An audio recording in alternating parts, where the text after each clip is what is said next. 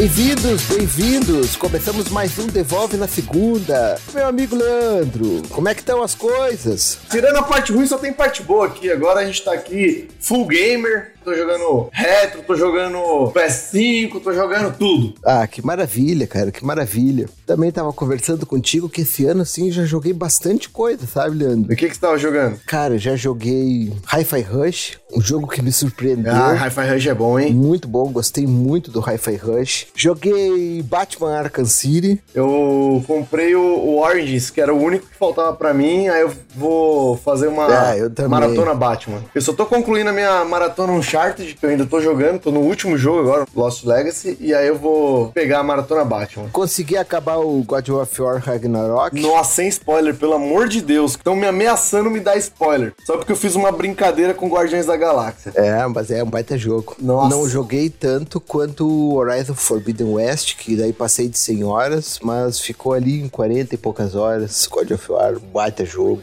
Joguei também de retro o meu querido Zelda Link to the Past, zerei quase 100%. Baita jogo. Joguei Metroid Prime no Switch.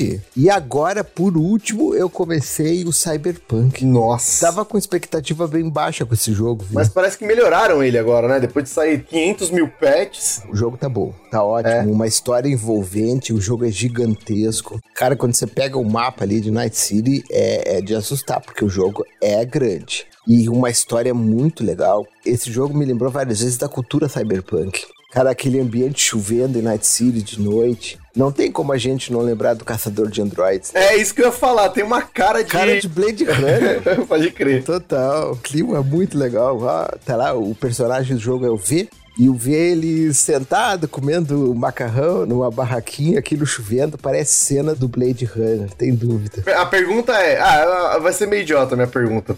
Porque eu não tenho as duas plataformas da nova geração. Mas. Em qual lugar tá melhor? No PS5 ou no Xbox? Ah, eu só posso falar do Xbox, né? E, cara, e tá lindo demais, pancadão, assim, ó, rodando liso. Eu peguei o do PS4 na pré-venda. E aí depois o do Xbox entrou em promoção a 20 conto. Eu fui lá e peguei o do Xbox também. Mas tem uma coisa, sabe, que pra quem tem mais de uma plataforma em casa, pode habilitar ali no site, ele te dá um código de barras ali que você pode habilitar o cross-save entre plataformas. Ah, Então, tipo, eu posso começar a jogar em um, aí fala, ah, deixa eu ver como é que tá a qualidade É. no outro. Aí continua jogando no outro e fica migrando de um pro outro. Pode. É legal, isso é importante, porque eu tô querendo fazer isso no PS5 no PS4, tomara que dê certo. Não com o Cyberpunk, né? Cara, tem que falar também do Metroid Prime. Que remaster bem feito de tirar o chapéu, meu Deus do céu. Versão definitiva do jogo, né, cara? E olha que eu já tinha jogado ele no Wii, no GameCube e agora no Switch, cara, e tá bom demais, cara. Foi um trabalho fantástico da Nintendo. É engraçado que o Nintendo Switch, ele é a plataforma definitiva, né? Que você tá falando, ah, versão definitiva, mas o Switch é incrível como ele é a plataforma definitiva.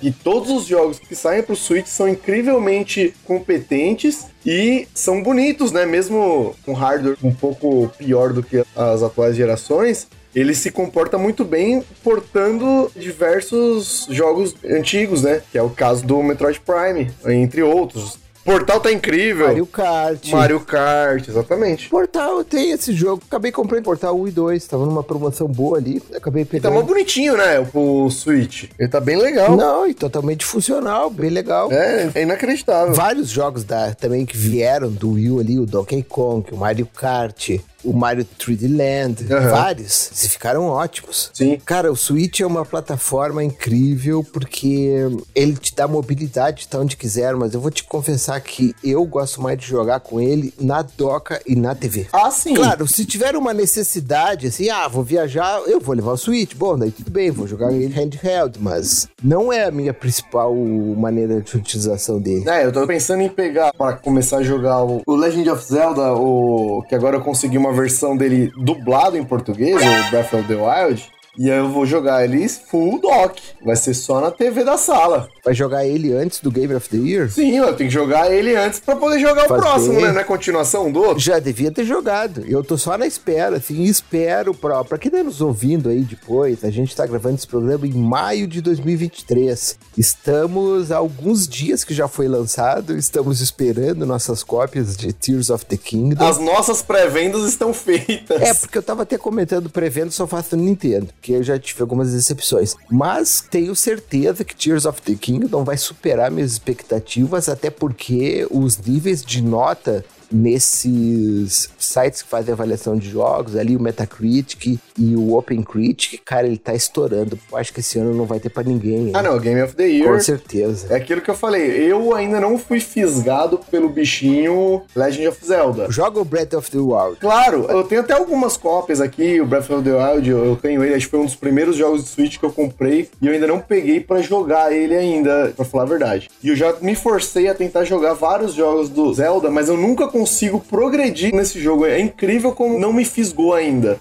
Mas eu vou me forçar a jogar o Breath of the Wild, porque agora que eu consegui uma versão dublada, aí vira um atrativo para poder jogar ele mais fácil, assim. Eu, por outro lado, tenho que falar que eu já joguei todos. E me orgulho muito de ter mídia física quase todos. Me falta um que é o Zelda Force Words do GameCube. Mas, cara, eu joguei todos, desde o Nintendinho, os de Game Boy, todos, todos, todos. Não, é legal. Depois de Metroid, é minha franquia preferida. Eu gosto muito também dos dois Zeldas que saíram pro Wii. São dois jogos fantásticos. Skyward Sword, Twilight Princess, que na verdade ele foi cross-gen, Cara, isso aí deixou a gente com uma pulga atrás da orelha, porque a Nintendo, ela sempre faz isso, ela faz um jogo cross-gen pro Zelda. Foi assim na transição do GameCube pro Wii, que foi lançado o Twilight Princess. Foi assim na transição do Wii U pro Switch, que foi lançado o Breath of the Wild. E agora eles estão lançando Tears of the Kingdom na eminência de um console novo. Será que uma coisa já não vai juntar com a outra de novo na terceira vez seguida? Eu acho que não. Eu acho que nesse meio tempo talvez eles lancem algum outro jogo que seja cross-gen. Oh. Não foi anunciado nada, tá muito cru, né? O mundo Nintendo, assim, nada foi anunciado. Mas a Nintendo, a Nintendo faz isso aí, né? A Nintendo faz isso aí, ela não fica te, te divulgando assim. Não, mas. Ah, daqui a dois anos, não, de uma hora pra outra. Três meses antes foi que anunciaram o Switch e a tal data e vamos lá, tchau. Não, Sempre não, não, assim. mas a, a Nintendo ela já vinha anunciando o tal do NX desde muito tempo. Aí... Vinha, mas não deu data. Tudo bem, mas até agora a gente não tem rumor de nada, né? Tem o rumor. A Sharp parece que começou a produzir várias telas para um, um novo hardware de uma companhia de games. Ou isso se refere ao handheld lá da Sony. O Vita 2? Só que não vai ser Vita, né? Ele não vai ter processamento. Vai ser só um controle com uma tela, onde você vai poder streamar do teu PS5 para ele. Ah, é? Acho que não é esse o projeto da Sharp, porque a Sharp tem uma parceria estratégica com a Nintendo há muito tempo. Eu acho que talvez final desse ano, começo do ano que vem, a gente tem alguma coisa nova de Switch aí, hein? Vamos torcer. Cara, não parece, mas são seis anos de Switch, 125 milhões vendidos já. É, só eu tenho três versões aqui, tá no carrinho a quarta versão. É, tu colaborou bastante, né? E essa quarta versão aí do Tears of the Kingdom tá linda demais, meu Deus do céu. Não, não vai ser esse que eu vou pegar, vou pegar o branquinho OLED. Incrivelmente, eu sou um ceguista que contribui mais com a Nintendo do que eu imaginei. É brincadeira. Leandro, mas hoje vamos falar sobre o quê? Vamos falar sobre os apuros e as peripécias que a gente já passou com tecnologias.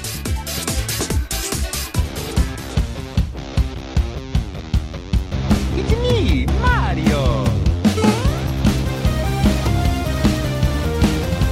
Rise from your grave.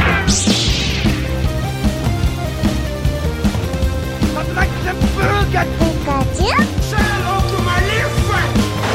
Me dê sua força, Pegasus! Meteoro de Pegasus!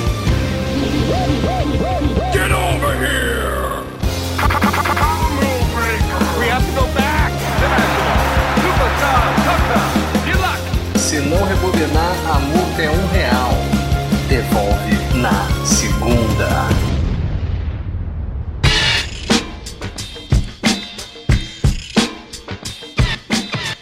Não sei o que o senhor já fez na sua vida, mas eu já fiz muita cagada e muitos êxitos e muita gambiarra. Ah, eu também já passei por tudo isso. Sabe que coleção de game antigo dá trabalho, né? Dá muito prazer pra gente jogar também, mas é um hobby que ele te consome tempo. Ah, sim. Eu tava te contando que eu joguei recentemente o A Link to the Past no Super Nintendo.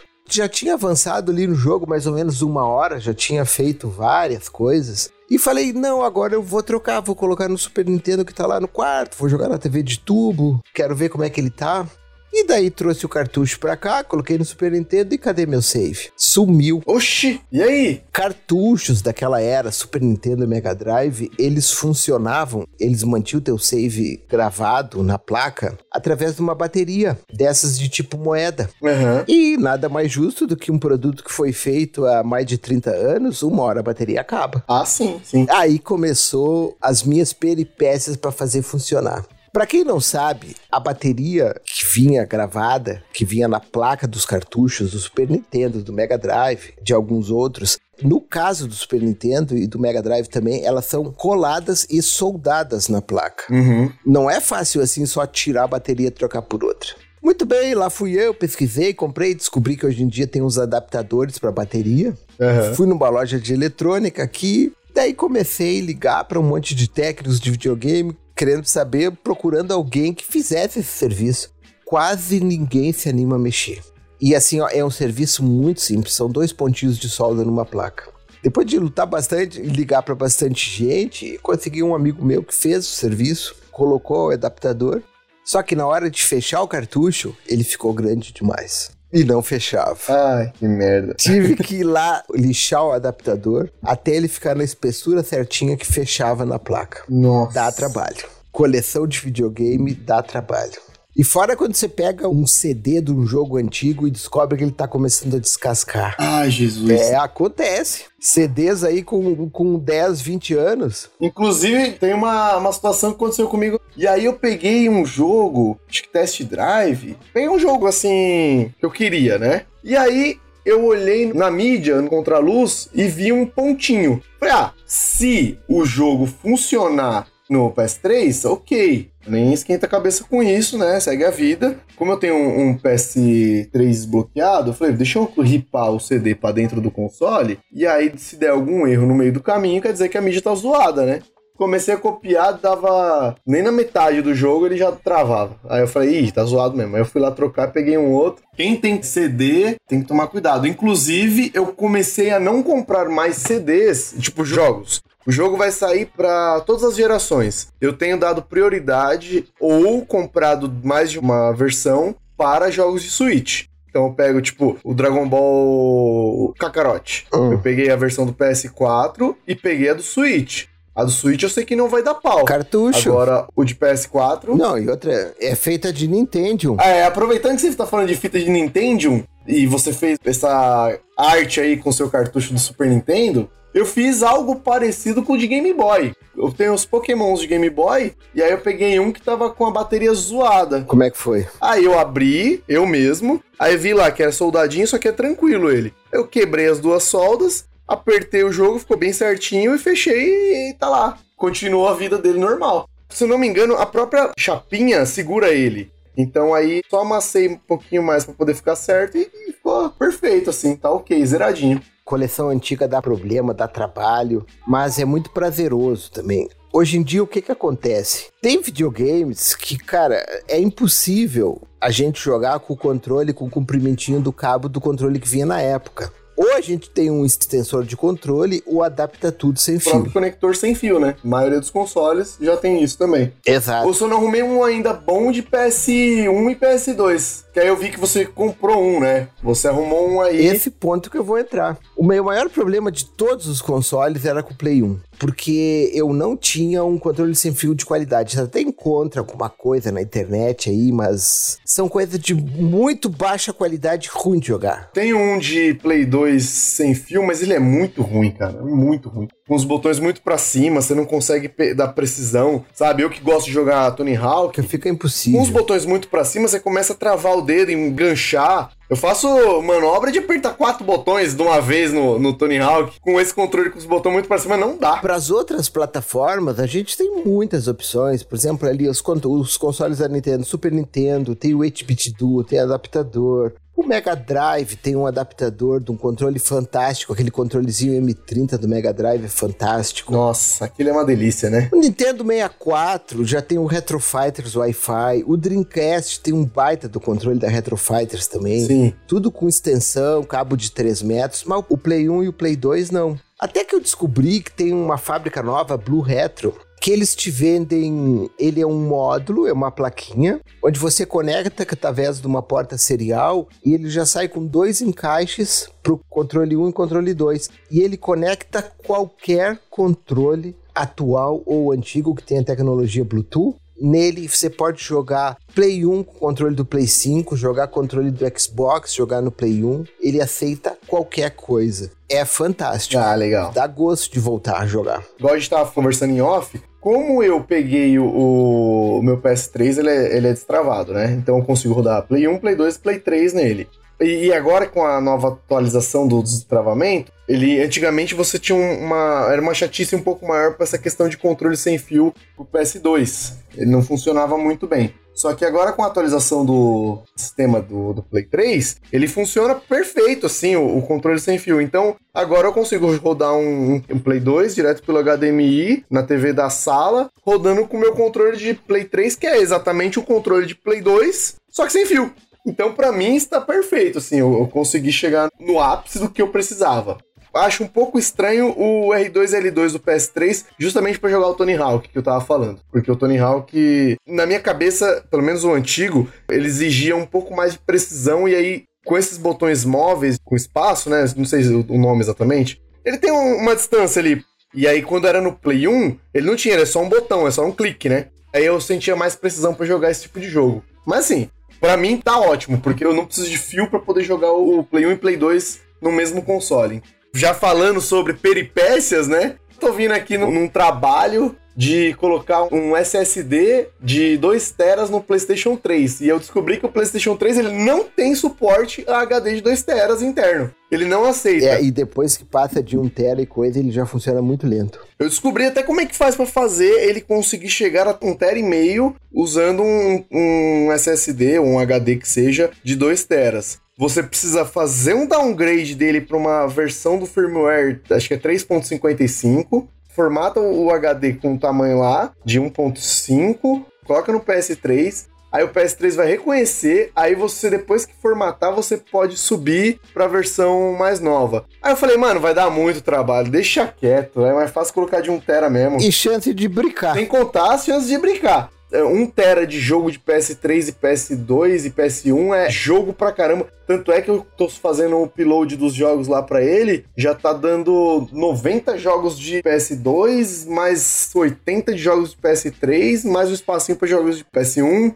Cara, é jogo demais. Então eu desencanei. Falei, ah, não, é, é muito jogo, já, já tá bom. Porque, na verdade, isso aí tudo acaba indo pro backlog, né? Ah, sim, vai ficar no, no backlog, Não basicamente. adianta, a gente não vai jogar. Por exemplo, assim, eu tava pensando, eu aqui também com o Everdrive. Esses dias eu falei, ah, vou abrir o Everdrive aqui, vou dar uma olhada no Everdrive do Nintendo 64.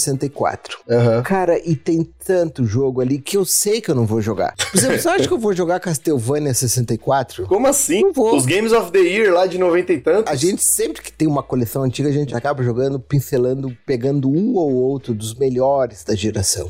Aquele jogo mais obscuro, nota um pouquinho mais baixa, não adianta, a gente não vai jogar. Até porque tem muita coisa saindo, né? Ah, sim. O máximo que a gente faz é pegar uma versão de algum jogo que a gente jogou na época, que os caras estão mexendo até hoje, ou algum jogo que os caras estão desenvolvendo hoje, que aí você vai testar lá, tipo o Street Fighter, que fizeram um, um remaster do Street Fighter pro Mega Drive, por exemplo. Que aí melhoraram o som, melhoraram o gráfico, melhoraram um monte de coisa. É o tipo de jogo que você pode jogar. Ou às vezes algum beaten up que eles portaram. Ou tipo Symphony of the Night, que os caras estão portando também pro Mega Drive ou algum jogo com tradução que você não tinha antigamente, quer jogar para poder talvez entender um pouco melhor. Mas assim, basicamente você vai fazer isso. Eu também tava chegando nessa conclusão, sabe? Pegar milhares de jogos, colocar no PS3, que você sabe que você não vai jogar, e você quer deixar lá. Aconteceu comigo com o Vita, porque eu recheei o Vita de jogo de PS1, Uhum. jogo de PSP, nunca nem abri. Sim. O que eu joguei no Vita até hoje, pra falar a verdade, foi Symphony of the Night. Eu também eu joguei bastante outras coisas no Vita,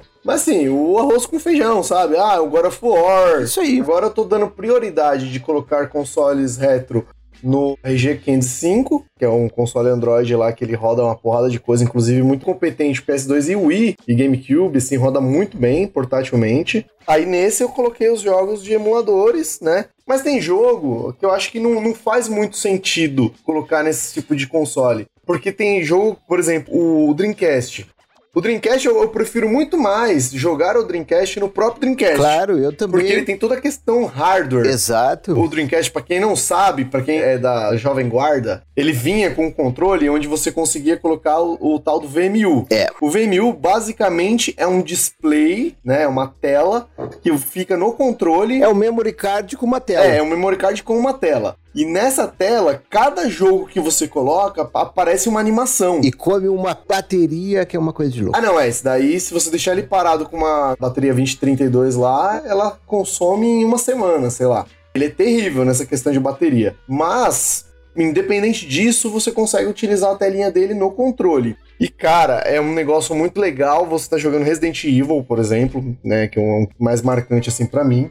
O batimento cardíaco fica pa- passando o tempo todo na telinha do VMU. Começa por aí. É muito bonito. Aí você toma um, um dano, muda o batimento cardíaco lá por causa do dano. Então você não precisa entrar no menu para ver o, o seu estado de saúde. Ou se entra no Marvel vs Capcom 2 e aí aparece lá no VMU o logo do jogo. Meu, isso é muito legal. São consoles que eles são muito atrelados à tua experiência do controle na mão. Outro videogame que é assim que não tem como comparar jogar em outras no emulador e coisa é o 64.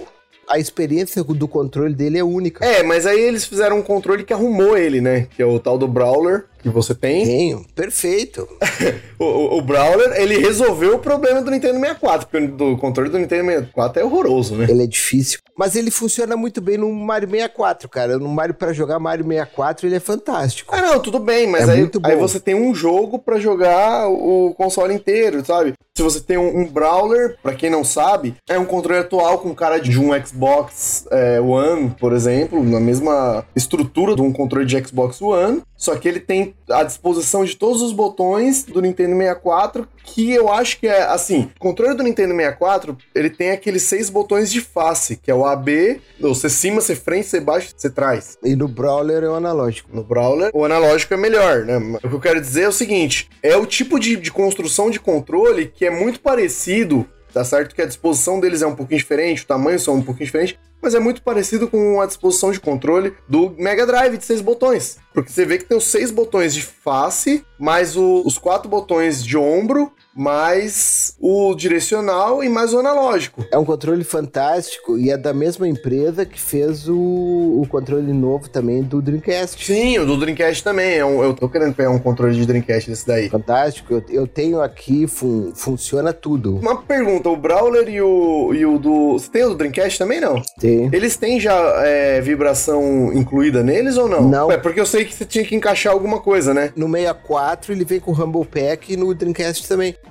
Mas ele funciona o Rumble Pack. Funciona perfeitamente no Brawler e no... Não, eles poderiam ter feito alguma coisa pra já deixar o Rumble Pack incluído e pra que todos os jogos, tipo, quando você fosse jogar, o sistema entendesse que tava com o Rumble Pack, né? Mas eu não sei se é tão simples. Ah, não deve ser muito difícil, é pegar um chip do Rumble Pack e deixar dentro do controle. Sabe, esses caras fazem tanta coisa. Cara, é- é- eu não sei se é tão fácil, porque, por exemplo, no 64 ele substituía, tinha uma entrada só no Dreamcast. Mas no 64, por exemplo, você tira o Rumble Pack, bota o Memory Pack. Então não sei se é uma coisa tão simples. É. Mas a experiência de ter o controle na mão te define. Eu, outro controle que eu gosto demais é o controle do GameCube. Cara, como encaixa bem na mão. Tem muita gente que fala mesmo. Eu tive zero experiência praticamente em GameCube. O controle do GameCube é uma coisa fantástica. É outro console que eu gosto demais de jogar também, o GameCube. Pra falar a verdade, o controle do GameCube, eu até cheguei a pegar alguns modelos assim que não, não eram muito legais,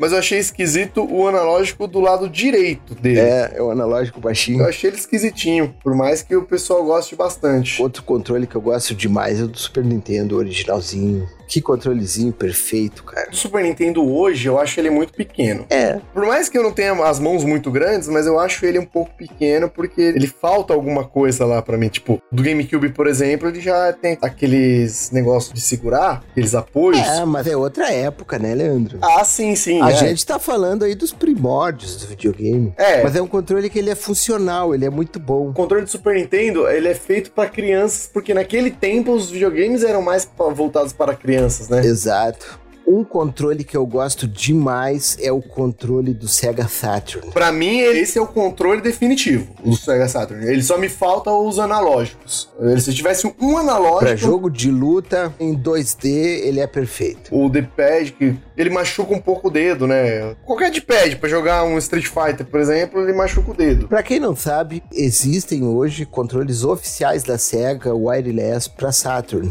E ele é muito bom, um controle assim que encaixa bem demais na mão. Dá pra jogar horas seguidas. Ele funciona também no Switch. Aham. Vez ou outra eu acabo conectando ele, jogando ali no Switch, os jogos que são de 2D, plataforma. Ele joga muito bem. Ah, não, é, o controle encaixa direitinho na mão, né? Mas, o senhor, aliás, a gente fugiu completamente do assunto. A gente começou a falar de controle aqui, de videogame no geral, evolução de controles e tal. Tá, tudo bem. Vamos só falar sobre peripécias aqui de controle.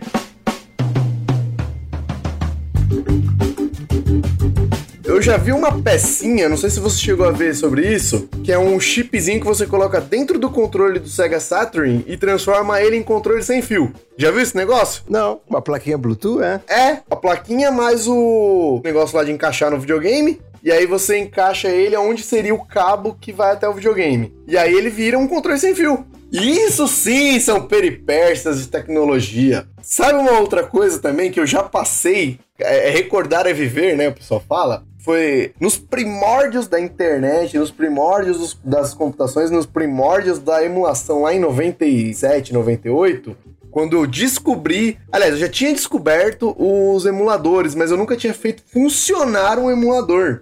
E aí, um amigo meu, Joab, que não está nos ouvindo, mas abraço, Joab, conheci ele, ele falou assim: Olha, eu consigo rodar aqui. E eu, como eu já conhecia emulador, eu falei assim: Isso é emulador? Dele é. Aí tava lá jogando vários jogos de Mega Drive. Aí eu falei, meu Deus do céu, tipo, é evolução pra mim isso daí, cara, porque eu sempre quis jogar mais jogos, mas nunca tive condições. A partir do momento que eu consigo esses jogos, eu devo ter já contado essa história aqui, mas eu consigo esses jogos, preciso disso, consegui vários jogos e por aí vai. Foi a primeira vez que eu tinha visto o Sonic 3, por exemplo. Falei, tá, como é que eu faço pra pegar esse jogo? Ah, me traz aí um disquete que a gente copia pra você. Tá, beleza, né? Aí vai eu lá com um disquete de 1.44, Excelente. só que o jogo que eu queria era 3 megas. E o ARJ?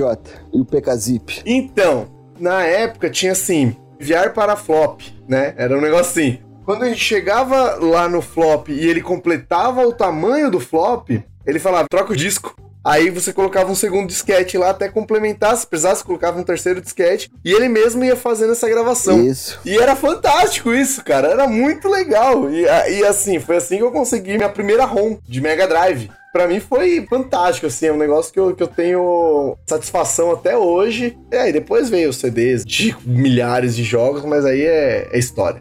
E você? Nessas épocas aí, pré-internet, eu passei muito trabalho, muito perrengue também, porque era uma época pré-internet. Então, o que se tinha era totalmente físico. Não existia, vou baixar um jogo. Aham. Não, eu vou lá na casa de um amigo meu que tem o jogo, eu vou copiar, vou levar pra minha casa, talvez eu empreste pra outro amigo, e era assim que funcionava. Aham, E, e torcia pra não dar pau no disquete, né? Exato, cara do céu. Eu gostava muito de jogar alguns jogos de PC. Vamos lá.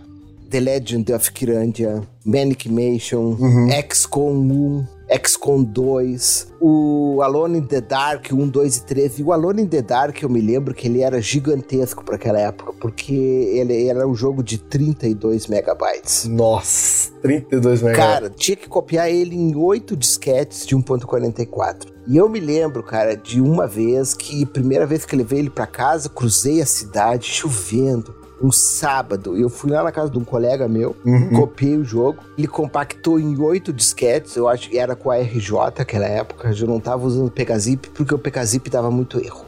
Cheguei em casa mó feliz, cara. Imagina, vou jogar o Alone 3 agora sim. Chegou no sexto disquete, ele deu pau. Ai, que merda. Cara, isso era uma frustração Nossa. incrível. Só abrindo um parênteses rapidinho, nessa de dar pau no segundo disco, por exemplo, eu abandonei e eu acho que eu peguei trauma de RPGs. Eu até falei pra vocês isso eh, em off outro dia. Porque meu Parasitive, ele tinha dois CDs, né? O segundo CD, quando eu iniciei ele, deu pau. Aí eu nunca mais, meu, nunca mais eu peguei nenhum jogo RPG pra jogar.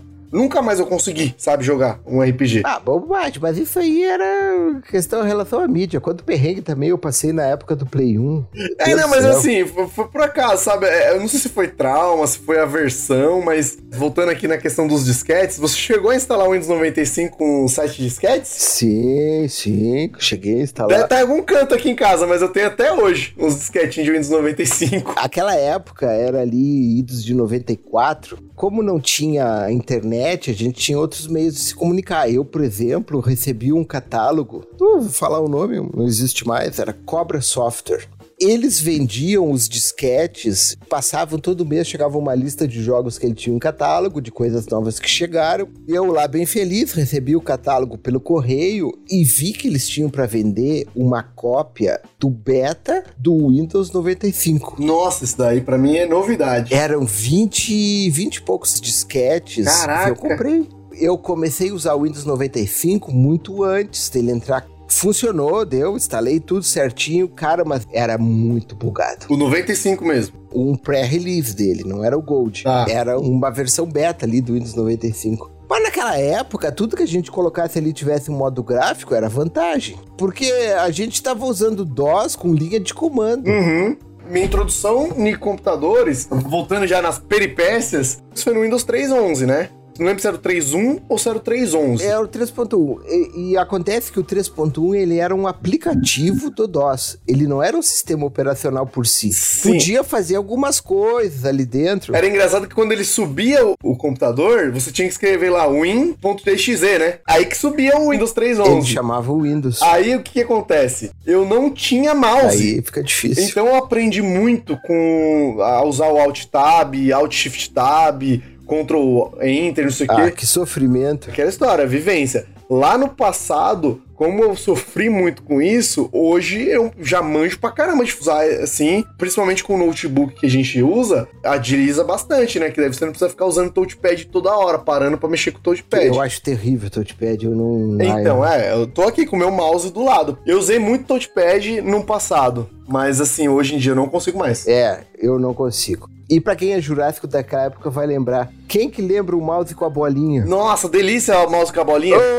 Quantas vezes que tinha que abrir pra limpar? Nossa, muitas vezes. E você sabe que a, a bolinha era feita de ferro, né? É, era uma bolinha de aço com uma cobertura de borracha. E o que que acontece? Com o tempo que ia passando por cima do notepad, ia juntando sujeira mesmo. E o mouse começava a atrasar até que chegava um ponto que ele não funcionava mais. Nossa, inclusive hoje, muita gente não sabe, no serviço, toda vez que eu troco de mouse, quando o mouse tá muito ruim, eu sempre viro ele de cabeça pra baixo e ele não tem umas borrachinhas pra ele não ficar muito liso. Exato. Essas borrachinhas, elas costumam enganchar sujeira também. E aí, quando você arranca essa sujeirinha dessas borrachinhas, o mouse volta a ficar normal, fica bom de novo. Desliza Mas bem. muita gente não sabe disso. Cara, porque a gente acabou pegando uma transição aí de uma era pré-internet para uma era totalmente de internet. Então a gente passou por vários sistemas operacionais. Foi DOS, foi Windows 95. Ainda mais que a gente é mais pra tecnologia, mais puxado pra tecnologia assim. Então a gente passou mesmo. Porque tem gente que passou, igual meu pai, por exemplo. Ele passou pelas mesmas coisas que a gente. Só que não era o negócio do meu pai. Ele não queria saber disso. Ele não se envolveu em computador praticamente Não nada. abraçou. Não abraçou. Sim. Só que a gente gente que abraçou, a gente passou por milhares de coisas, sabe? E viu nascer isso aí. Eu lembro, Leandro, o quanto era difícil conectar um periférico no teu computador, por exemplo. Cara, era um inferno. Porque você tinha que correr a biblioteca DLL, meu Deus do céu, hoje em dia é tudo plug and play.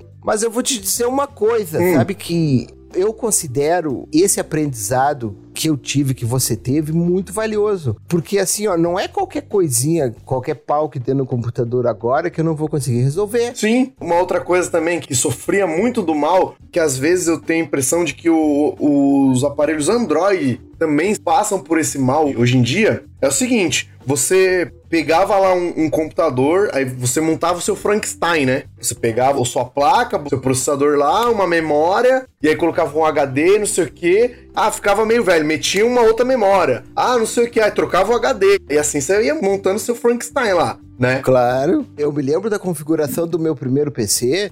Ele era um DX266 com uma placa de 2 MB de RAM. Aham. E com o tempo, eu troquei memória RAM, eu troquei o HD, eu troquei placa de vídeo. Uhum. Tudo eu mesmo. E aí você montou o seu Frankenstein. Exato. Então, aí o que acontece? Aí você ia rodar um negócio, ah, tal coisa não é compatível com tal coisa. Ou mesmo um driver, ah, esse driver não é compatível com essa placa-mãe. Aí instalar um programa, aí, ah, isso aqui não é compatível com lá. E aí, voltando ao que eu tava falando, os Androids eu tenho a impressão que eles passam por esse mesmo mal. Porque assim, voltando lá só rapidão no computador, a Microsoft desenvolvia o Windows para uma configuração X. Aí você colocava no seu computador, às vezes começava a dar incompatibilidade com isso, com aquilo, e você tinha que ficar acertando lá para poder funcionar o Windows. E o Android meio que passou um pouco disso hoje. Porque existe uma versão principal. Que tem que funcionar em vários tipos de aparelhos. É, então. a mesma coisa. É a mesma, É a mesma coisa. coisa, né? Basicamente a mesma coisa. Mesma coisa, é um sistema operacional que é feito para funcionar em diversas máquinas diferentes com milhares de configurações. Quem tem Apple não nem conhece isso, porque tu pega ali o iPhone, ele tá fechadinho, não te preocupa com nada. O iPad também, o Mac Aham. também. Sim. Mas essas gambiarras o Android herdou do DOS, com certeza. Ah, sim, né? Na verdade é do Linux, né? O Android é fruto do Não, Linux. sim, mas era coisa que o Windows a gente tinha que conviver. Mas, Leandro, uh, conta pra gente qual foi o maior perrengue que se passou aí com as nossas tranqueiras tecnológicas. Qual o maior que tu lembra da maior gambiarra? Essa é a maior gambiarra que eu fiz na minha vida. Lá nos idos de 98, 2000 ali, naquela época ali mais ou menos, já estava eu com o meu K62, que ele tinha uma saída de vídeo, a gente colocou uma placa de vídeo lá que eu não lembro qual que era a placa, isso aí, já é muito pra mim. Só que nessa placa de vídeo, ela tinha uma saída de super vídeo. Ó, Olha só. era uma evolução. Ela já vinha com, com esse vídeo, que pelo menos ele separava os sinais de croma e luma. É, beleza. O que, que aconteceu? Eu não lembro exatamente assim, mas eu sei que a gente ficou sem monitor em casa. Eu não sei se queimou. Eu não lembro exatamente o que aconteceu, mas a gente ficou sem monitor. E aí, o que, que a gente fez? Como uma boa pessoa sã e sem dinheiro, tirou a TV e ligou no super vídeo da TV. Show! Show! E o som? Ah, o som tinha a caixinha de som do computador. Mas esse não é o ponto. O ponto é que os monitores de computador têm uma densidade de pixel muito maior do que uma televisão. Né? Pelo menos naquela época lá, uma TV de tubo. Naquela época tinha extrema baixa densidade de pixel. E aí você não conseguia ler nada. Por quê? Você ficava muito perto da tela e aí você via todos os pixelzinhos da TV tudo separados quando aparecia um texto na tela, não dá pra ler. E a gente deve ter ficado quase um ano desse jeito até que a gente conseguiu um dinheiro pra comprar um monitor. E a gente comprou um monitorzinho relativamente bom lá, de 17 polegadas, É você vê aí, ó, o, o monitor de computador ele tinha aí uma resolução de 500, 576p. E a nossa TV, a TV Consumer, aquela época de tubo, ela tinha uma resolução ali de 256p, menos da metade. Cara, não dava pra ler, era horrível. E assim, não tinha YouTube na época. Se você tem um YouTube, você coloca um vídeo lá e fica de longe, você assiste de boa. Mas não tinha essas coisas. Foi assim, a peripécia mais maluca que a gente teve foi isso, que por acaso a gente tinha essa placa de vídeo. E detalhe, a TV não tinha nem o super vídeo, porque ainda se a TV tivesse super vídeo, a resolução dela era até um pouquinho melhor. Não, na época eu ainda comprei um adaptador Nossa. que transformava de super vídeo pra RCA. Nossa. Liguei pelo cabo AV. Meu, o negócio ficou assim. Frankenstein. A maior gambiarra tecnológica que eu fiz foi em 2004. Eu sou formado também em técnico processamento de dados. Uhum. Foi a minha primeira graduação. eu aprendi a trabalhar esse computador, programei em Clipper, COBOL, Visual Basic, tudo, mas sempre no ambiente Windows. E a gente sempre ali ouvia falar dos computadores Mac, porque o Mac é isso, porque o Mac é aquilo, só que eu nunca tinha tido contato com um Macintosh de verdade. E eu sempre tive esse sonho, cara, de pegar, lidar com o Mac, ver qual que era o sistema Eu ainda dele, tenho porque esse sonho. falavam que o sistema era fantástico. E eu só conhecia por imagens, muito bem. Lá pelos vídeos de 2004 eu descobri que tinha gente fazendo o Hackintosh. E o Hackintosh o que que era? Só abrindo um parênteses rapidinho. Você chegou a assistir aquele filme lá do Cheque em Branco? Que o menino se passava como o Sr. Hackintosh? Não. Sr. Macintosh? Não conheci. Cara, enfim, eu vou te mandar depois aí. Sai, prossiga, desculpa. O Hackintosh era uma possibilidade que aconteceu na primeira década desse século, quando a Apple parou de produzir os seus microprocessadores, que elas faziam o PowerPC, e passou a trabalhar com a Intel.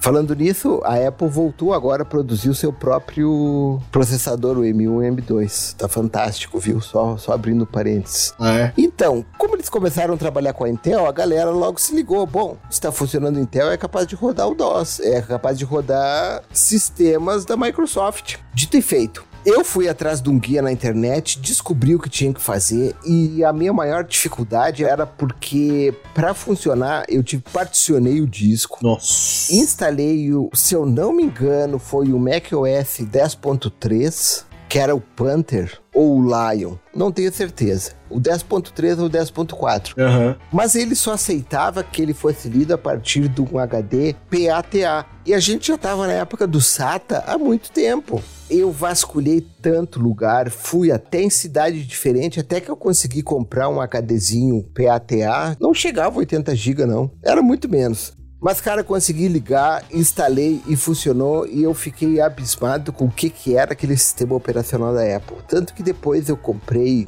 meu primeiro iMac no outro ano e daí uma longa história com os iMacs. Mas foi a maior gambiarra que eu já fiz. E funcionou, viu? Eu tentei fazer isso daí um, um tempo atrás, aí eu usei um pouquinho, não deu muito certo, eu desencanei. Não, o negócio é juntar um dinheiro e comprar um, um computador da Apple, realizar o meu sonho, ver aquela maçã acender na tampa do Note, que é o sonho assim, de ter ainda, uma hora eu vou, vou conseguir. Mas é um negócio viciante. Depois que você tá no ambiente deles, é difícil sair, viu? Ah, eu imagino. mais recentemente, eu acho que todos nós aqui que gostamos de videogames antigos, a gente tem um, um grande problema em ligar videogame antigo em TV nova. Ah, sim. Cara, porque você vai pegar, por exemplo, aí, como é que a gente jogava Super Nintendo, jogava Nintendinho, jogava o Master System?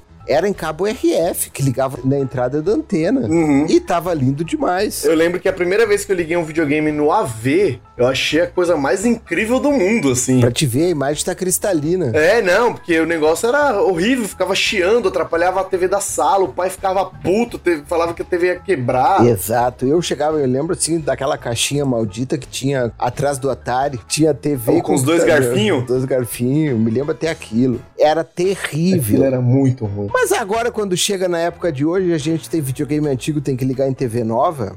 Cara, vai tentar ligar com cabo AV, um Mega Drive, um Super Nintendo numa TV LCD dessas de ultimamente. Você Ficou- sabe que eu acho que a minha TV nem tem a ver, cara? Ou se tem, eu não lembro. Pois é, cara, eu vou te falar que eu também não sei. Eu vou te falar que eu não vi mais. E a entrada de cabo componente também desapareceu. E aí? Então, é, componente não tem mais, a V não tem mais ou menos, Não, a V não tem. o Super Vídeo não tem mais, Há muito tempo já. sumiu o Super Vídeo, Sumiu. e aí só tem HDMI, aí o que, que você faz? Vai ligar um videogame velho? Você vai ter que partir pro scaler. É, então. Ou jogar numa TV de tubo. Putz, por falar nisso, eu acabei de lembrar. Eu, mandei, eu até mandei pra você a foto do meu escritório que tá lá caótico, né? Tive nem coragem de começar a mexer nele, mas mostrei, né, a foto pra um brother, a gente tava jantando. E aí ele falou assim: Caraca, tá bagunçado esse negócio aí, ó. A primeira coisa que você tem que fazer é dar fim nas TV de tubo. Eu falei, mas você tá louco?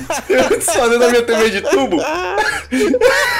mas, mas foi muito engraçado. Primeira coisa, ele falou, a primeira coisa que você tem que fazer é dar fim nas TV de tubo. Claro, mas é o pensamento de que não é retro gamer, né? Não, eu falei, meu, não, não dá pra desfazer da, minha- da minha TV de tubo, cara, tá doido? Tá doido. Foi porque, cara, tudo que é equipamento velho funciona melhor na TV de tubo porque é uma TV velha. Aí ele, como assim? Falei, é, porque se você colocar um, aparelho velho numa TV nova hoje, fica a imagem toda borrada. E se você coloca numa TV velha, ela fica ok, porque o aparelho foi feito para aquele dispositivo. É, uma resoluçãozinha de 240p, ela fica minúscula numa tela de 1080 e na de 4K pior ainda. Então o que, que ele tem que fazer? Ele tem que escalonar, esticar, fica horrível. É, então, e aí, eu digo mais ainda, até a gente falou em algum programa lá no passado, já tentou assistir Copa do Mundo de 2002 na televisão de LCD hoje? Fica feio. Fica horroroso, parece que é a Copa de 70, o negócio não dá pra ver nada. Parece que os caras tão largo, muito ruim. Não, muito estranho. Mas aí se você coloca na TV de tubo, já fica mais aceitável. Fica bom. Já dá pra assistir o negócio. Porque não era digital. É. Começa por aí. E a resolução baixa. Resolução baixa, re- resolução analógica tal. Mas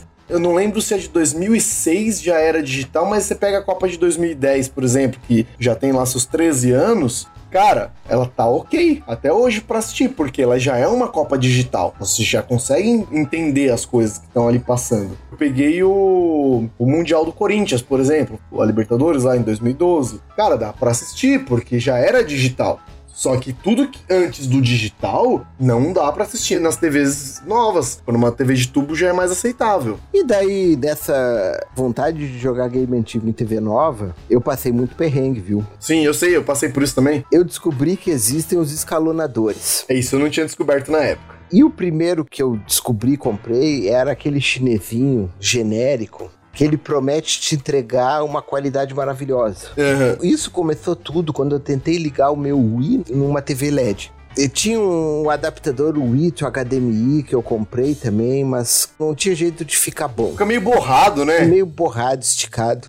Fui lá eu, comprei esse escalonador. Quando chegou, fiquei, liguei. Primeiro de tudo, liguei meu videogame antigo por um cabo AV e a imagem preto e branco. Fui descobrir que aquele meu videogame, ele era codificado como PAL-M, que antigamente o sistema de transmissão existia o NTSC, o PAL-M e o PAL da Europa. Nossa, pode crer. E ele não reconhecia o padrão brasileiro. Jesus. Pô, e agora rebentou, não funciona. Depois de muita andança, eu descobri que os videogames antigos, a gente que não conhecia, porque ligava por cabo RF. Eles tinham um modo de super resolução que eles entregavam a potência máxima dele através de um cabo SCART. Nesse cabo SCART, ele te entrega, separa cor por cor, sinal de luz, ele separa o, o áudio, o direito e esquerdo em, em outro pino. Ele tem 21 pinos e cada um carrega uma informação. Quando eu descobri isso aí, um mundo novo se abriu, cara, porque eu descobri que tem escalonadores bons, que deixa a tua imagem perfeita. É um caminho assim. Não sei se vale a pena trilhar de novo. Eu não sei se eu faria tudo de novo, viu? Eu também. Eu lembro que na época eu pesquisei, pesquisei, aí eu cheguei pra comprar cabo SCART pra todos os consoles. Aí eu comprei um Switch SCART, que daí o Switch SCART que eu comprei só tinha acho três entradas, aí tinha que comprar dois, porque são cinco consoles, e aí ligava um no outro. E aí o cabo SCART ligava num conversor HDMI, e aí esse conversor HDMI colocava na TV. Cara, que gambiarra era aqui em casa. Mas daí dá lag. É, então eu desencanei. Eu falei, ah, não, deixa quieto. Tá sendo muita coisa. Eu ranquei tudo. Falei, vou ligar tudo na TV de tubo e, e- e pronto. Não vou esquentar mais a cabeça com isso.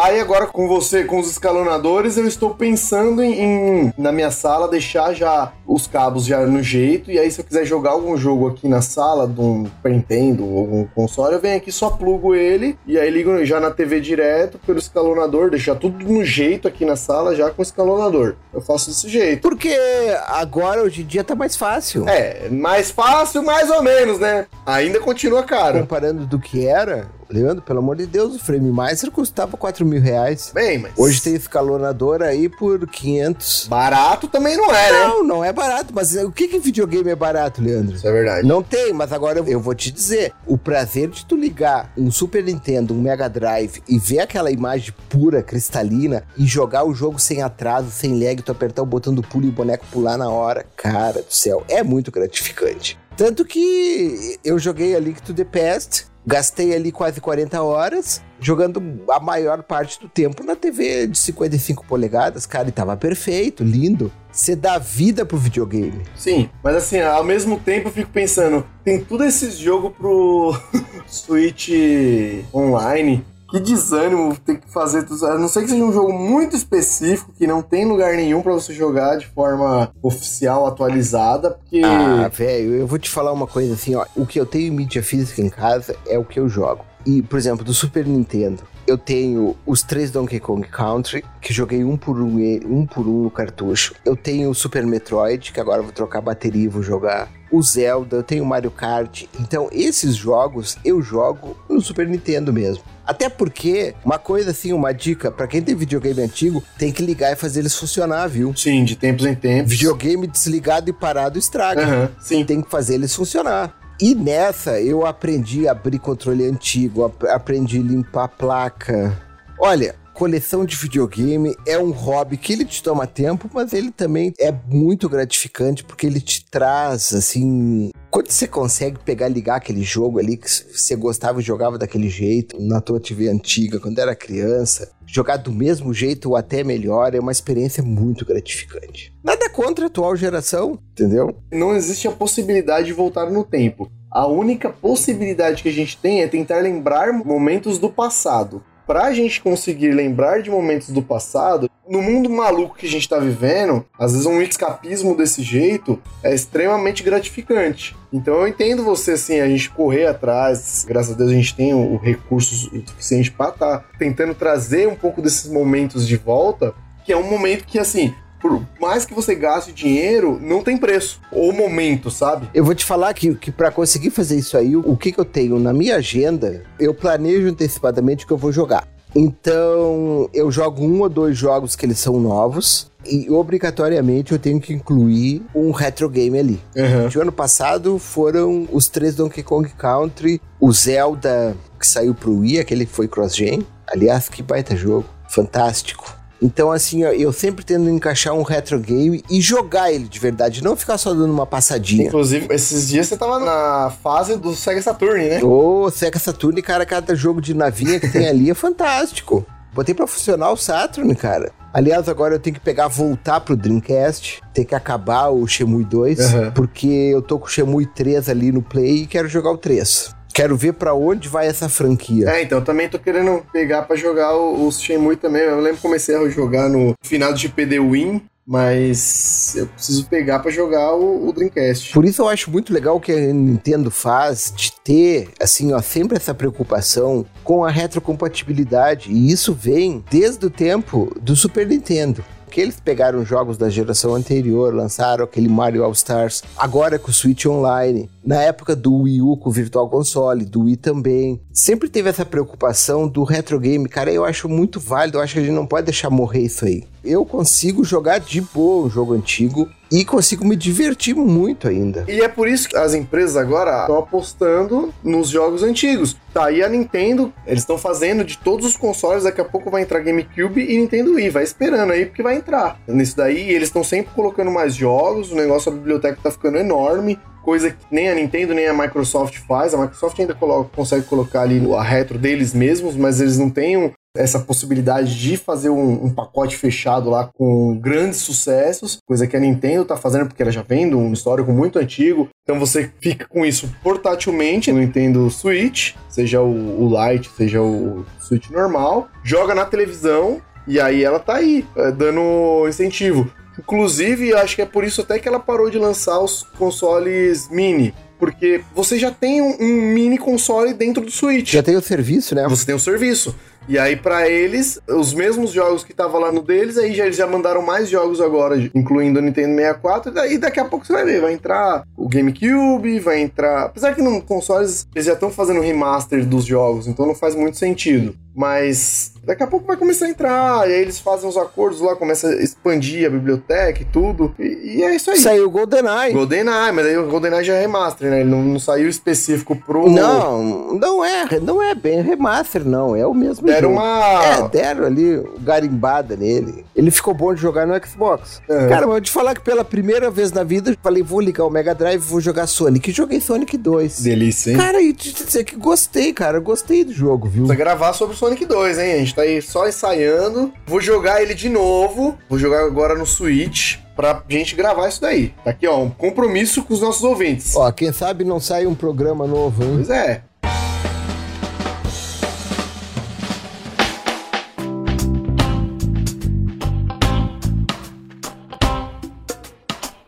Coisa boa, coisa boa falar de jogo de retro game, falar dos nossos hobbies. Foi muito bom aí, Leandro. Gostei do nosso bate-papo, cara. Falar sobre nossas gambiarras aí. Vamos ver se a gente grava mais seguido pra manter o Devolve aí com vocês. Obrigado a todo mundo que teve nos ouvindo até agora. Obrigado, Leandro. Pra quem tava com saudade da gente, a gente tá tentando aí voltar aos pouquinhos. Obrigado ao nosso editor que tá aqui, ó. A gente tá se esforçando ao máximo pra continuar botando dinheiro na carteira do nosso editor. Editor, manda um, um sinal aí que você tá feliz. Socorro! Me salve!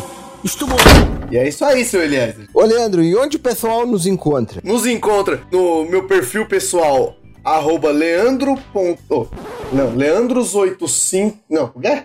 É, arroba Leandro Soares 85 no Instagram, arroba leandro.soares85 no Twitter e arroba leandros85 no nosso queridíssimo PicPay. O arroba Devolve Podcast tá também aí no Instagram, tá também no Twitter. Você pode nos encontrar por ali. Eu sou Eledra Ferronato, arroba ele Ferronato no Twitter. Um abraço e muito obrigado. Até a próxima. Valeu, falou! Falou!